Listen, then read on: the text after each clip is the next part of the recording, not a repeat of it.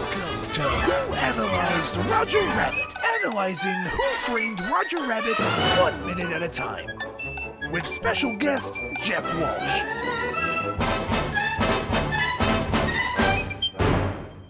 That is 100% true. This is Who Analyzed Roger Rabbit. As I've been for the past 48 minutes, I am Chris Blair. Also, here we are with Annie McMullen. Hello, everyone. And this week, one of our friends, the very talented and funny Jeff Walsh. Wow. Hello. Hi. Nice to see you guys. Jeff is my personal favorite person to make uncomfortable in an improv scene. Yeah. That's really what our relationship's based on, is me being a big weirdo in Jeff's direction. It's true. That's very true. Do you think other people you do improv with is a little bit jealous that you don't want to make them more uncomfortable than Jeff? I think relieved is a more accurate word. Yeah, sometimes when we get on stage, it's like, taking the bullet for the team. And Annie will oftentimes be aggressive in very, very fun, very hilarious ways, which, the truth be told, I really enjoy. It's just like what she said. She's one of my favorite people to be on stage with. So happy to be here. Thanks for having me. We're excited to have you. Yeah. We're going to have to re-record our intro and change my name to Annie the Bullet McMullen, because I think that. I take the bullet. Hey, the grenade. Nobody thinks that. Nobody thinks that. Jeff, what is your experience with the movie Who Framed Roger Rabbit? Yeah, I like Who Framed Roger Rabbit. It's got good vibes with me, I think. It's been a long time since I've watched the whole thing in its entirety. But I was a straight-up teenager when this came out. I'm an old man looking back on this, trying to remember who did frame Roger Rabbit. I mean, I do know the answer, but the truth of the matter is I liked it back then. I'd be interested to see the entire it in its entirety now. So I even saw it in theaters, you guys. I don't know. That dates me, but once you watch the whole thing, we'll have to have you back at the end and see your thoughts. Yeah, it has been a long time since I've seen it, but I do remember all of the beats of this movie. I just don't remember if it was like super problematic or not, or if it's like the super. We talk about this a lot. Yeah, and we talk about this a lot. It actually holds up shockingly well. Good, yeah. Compared to basically every other movie made prior to now. Yeah. Even for this minute, which is a very sexual minute, one might say, definitely some undertones here, and mainly because we get more of shirtless Bob Hoskins and pantsless Bob Hoskins. Yeah, this minute has a lot of mixed emotions for me personally, I'm going to say, because while I'm always here for an undressed Bob Hoskins moment, I'm not super happy with Eddie's attitude towards Jessica. I don't think he should be throwing Jessica under the bus. Mm-hmm. So, I'm torn. Well, that brings us right here to minute 49, which begins with Eddie accidentally headbutting Jessica's boob and ends with Dolores saying, "No, you're not, Eddie. That's what I came to tell you." It's an important minute, but not a ton happens. It's pretty much one beat minute until the very end. Yeah. We're kind of coming down from the hot and heavy last few minutes, and then getting some information that's about to set us in for a major piece of information. Yeah, but also, there's a lot of great little moments in this minute. Watching it in isolation and then knowing that you're about ready to analyze it, I was like, Eddie barely apologized for headbutting Jessica's boobs. I mean, it was I don't know if that had happened to me. First of all, I would never be standing so close to somebody, bending down and then picking my head. In fairness, it's Jessica Rabbit. You don't have to be that close to hit. No, I get it, but still, there is a cone of a personal space that needs to be respected. Tune or no tune, it doesn't matter. You got to look at me, honestly. You got to know. You got to, yes. Annie, please, please I have personal space. Annie, stay over there. But you know, just straight up, boom, smack, headbutt. And then it's just like the really curt, like, sorry. If it were me, I would be tripping over myself with apologies. Just, that would be the rest of the movie, is you just apologize. Absolutely, absolutely. This honestly feels like it like the gag of the headbutt thing is kind of funny, right? But it really feels like it was an excuse for the animators to just like explore the gravity of Jessica's tits. Because there's some bounce and reverb in there that's entirely unnecessary and not does not apply to like the rules of physics. I still cannot figure out what his and Dolores's relationship is in this, because very much in the movie they seem like they're exes, but she seems very upset by this. Oh yeah, there's some tension there for sure. I mean, like in this minute, she's unhappy with this, and not in a you're being a bad human kind of way. It seems to be a personal offense. And in fact, over this minute, I think Dolores is quite a hero. There's a moment when she walks up to him after Jessica leaves, wipes the kiss off his face. The eye contact between these two people is unbroken. It's unbroken. Two actors fully immersed in this world. She is very furious. I loved it. I loved it. I love that part of it. I love Dolores's reaction. And I love, if you just take a look at Bob Hoskins as Eddie, just unwavering eye contact. Just like, man, these two are locked in terms of acting. They're both so good. Yeah. Like it's really great. And then the fact that they're all doing this with something that's not there, right? Like she's having this reaction to something. I don't know that she knew exactly what it looked like, you know, because they revised it a bunch. Pretty incredible. And she's ready to storm out. She came in to give him a piece of information, and she's ready to just go after this. Well, thing. I think it's like indicative of their entire relationship, right? Like Eddie's been a mess ever since his brother died, and you know, Dolores is always there for him, kind of no matter what, right? Like he shows up at the beginning of the movie and needs her help. He needs her camera, and he's borrowed money from her, and she's just kind of always there for him. And she's doing it again, and he seems like he's, you know, re-energized and maybe kind of turning a corner in his journey. She probably got her hopes up about that. Mm-hmm. And then he walks in, and who is he with? But yeah, Jessica Rabbit. Wow. And her patty cake ways. And her flying kiss.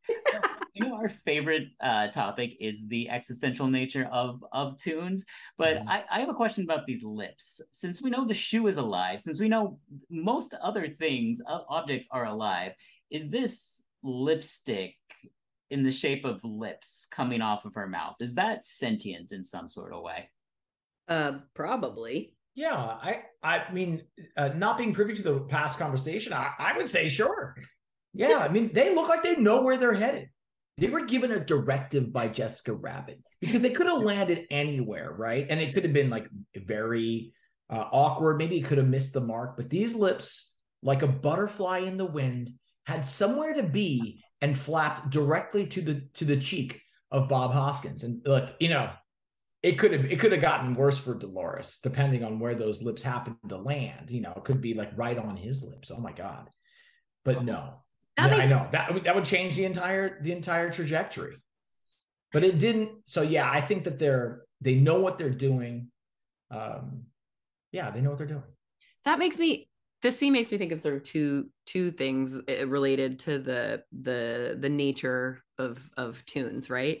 The first is that like we've talked a ton about how we don't think tunes have like full free will, right? Like they can only do things if they're funny, and you know, they have like weird rules that they're sort of like cosmically bound to. And so the funny thing about the crossover universe is that like the humans never acknowledge that, right? Like they have the full reaction of as if the tunes were making those choices, right? They're never like, oh, he can't help it, he's a tune, right? They're like, you idiot, why would you do this? And that's the same in this case. So the other thing is that I don't think we've talked about that those like weird rules and imperatives that they have in regards to Jessica, because Jessica's thing is not that she's funny or that it makes a laugh.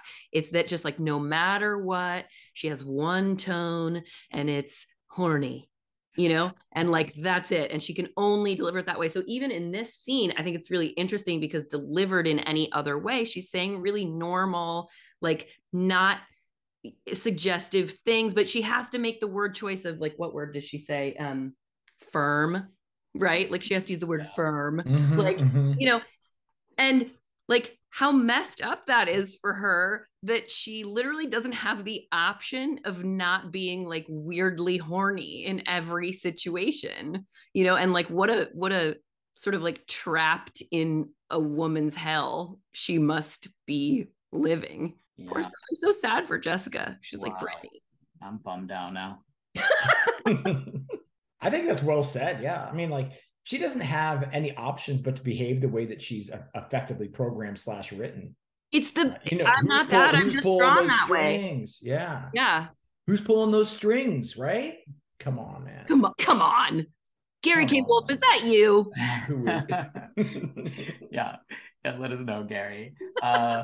So I've got another question too, and this is gonna this is no way to not make this question awkward. But Dolores makes a point about Eddie's pants being down. Mm-hmm. Now we know at least a way Jessica has sex is through patty cake, which does not require anyone's pants being down. Mm-hmm. So can a person have sex with the tune the normal way? Is this something that she thinks is maybe going on? Well, there's that question. And then like follow-up question is that if they can have sex with a tune in the human way, is that sex for the tune? Oh, maybe not. Maybe like the tune's not getting anything out of it. Maybe right. They do that while playing patty cake and for both of them to. Like, yeah, I'll do it, but only if we play patty cake first. I have a question for you guys. Did you bring me on here to discuss this? Is this what this podcast is? Are we talking about? Is this a big trap? You brought me in here to talk about this. We wanted to talk to you about smut, Jeff. Yeah, what is right into our trap? Have you really done podcasts for minutes 1 through 48? And do you plan on doing podcasts for minutes 52 through the end? We're not. Or are we just here to see exactly? Are you just here to see my thoughts? On human v cartoon intercourse, because I don't have any. I don't know.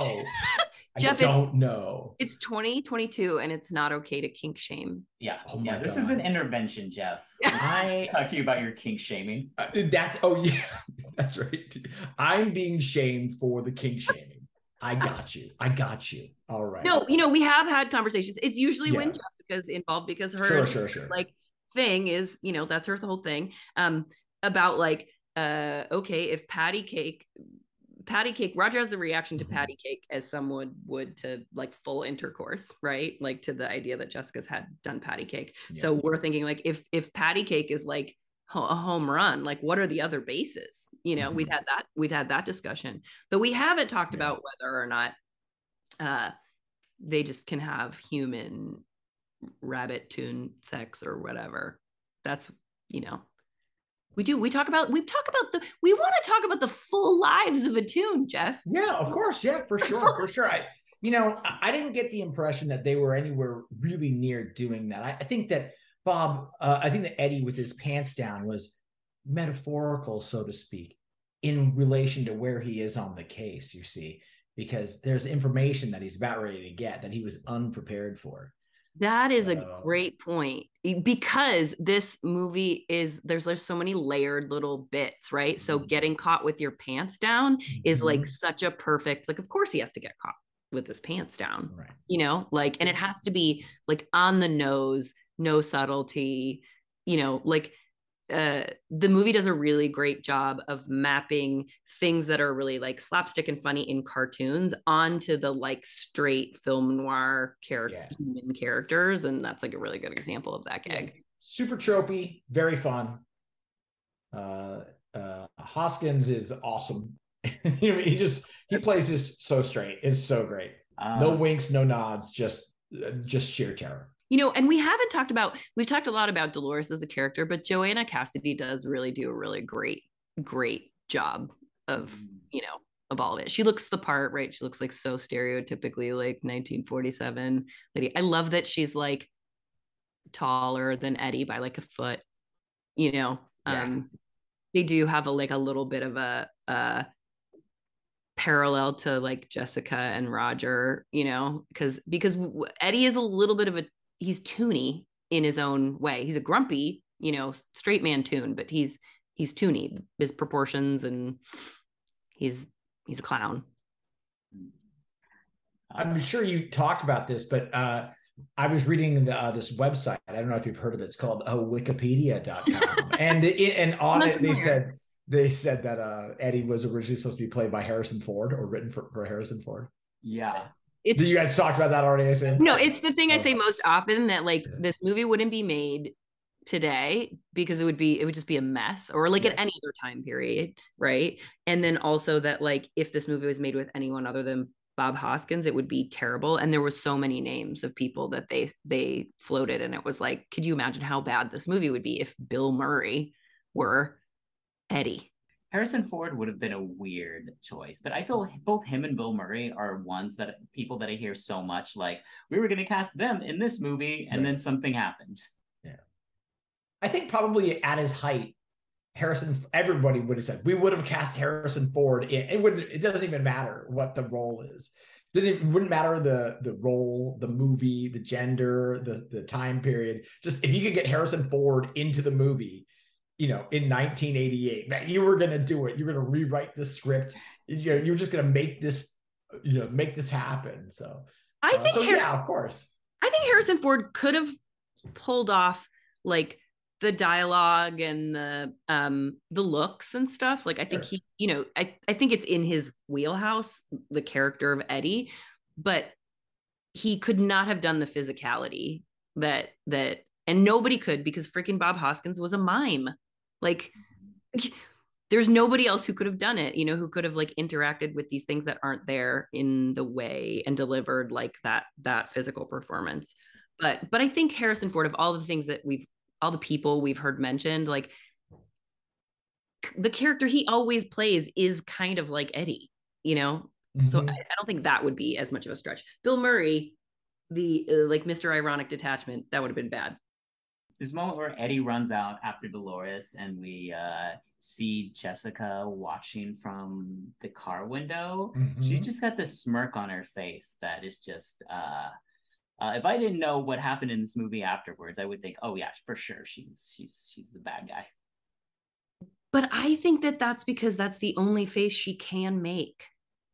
Like a kind of like a seductive smirk, like seductive smirk face. Yeah.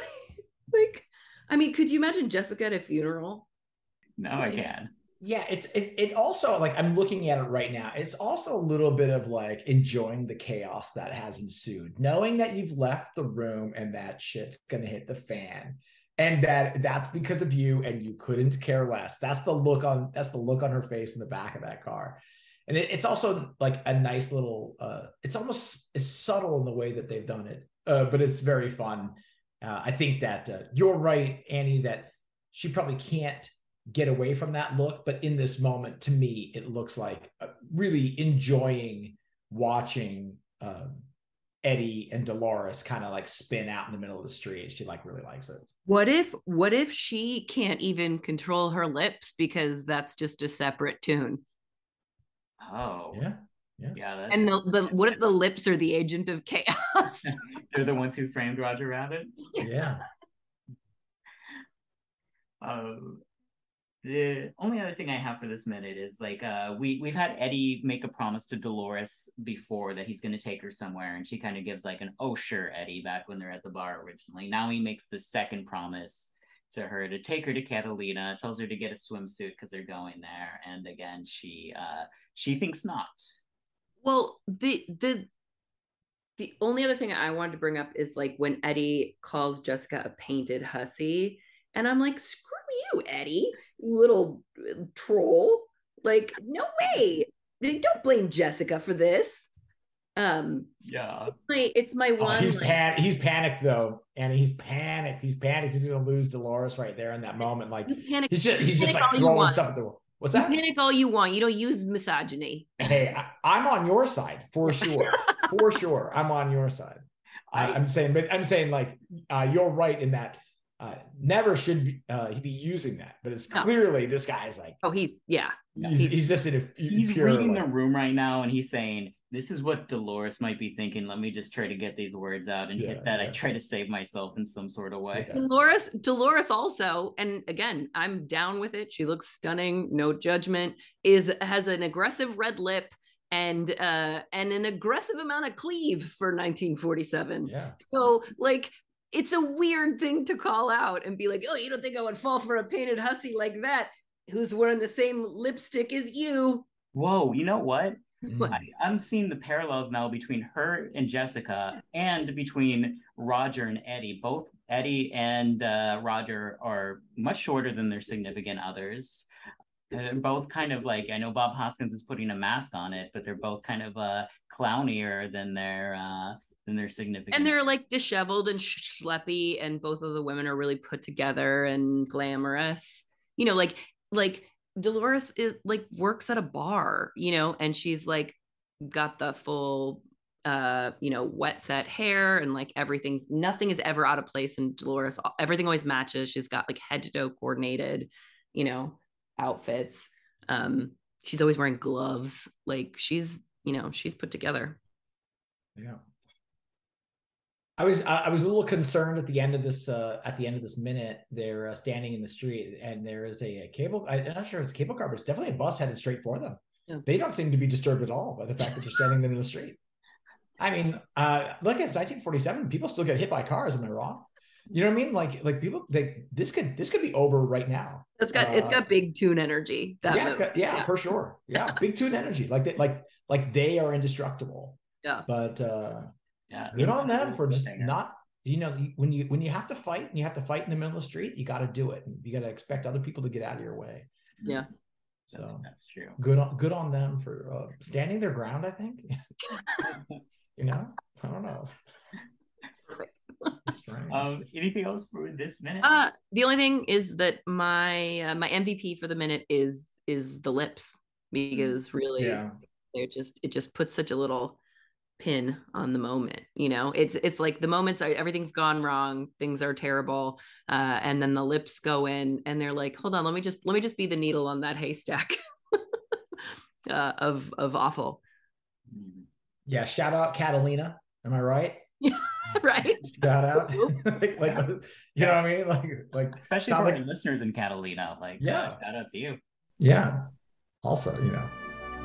All right. Well, that is it for today. Thanks for joining us, Jeff. Hey, thanks for having me. Super fun. Great to see you. Where can people find you at? Almost nowhere. But hey, if you happen to be in San Francisco and you want to come out and see a Drunk Theater San Francisco, I'm part of that cast. I think we perform on Saturdays twice a month. Very fun show. Also, you can find me on the End Games Improv stages from time to time. So hope to see you out there.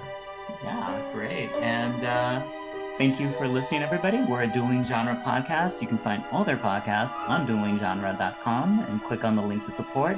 You can join our Facebook group at Who Analyzed Roger Rabbit Listeners. And we will see you on Wednesday for minute 50 of Who Analyzed Roger Rabbit.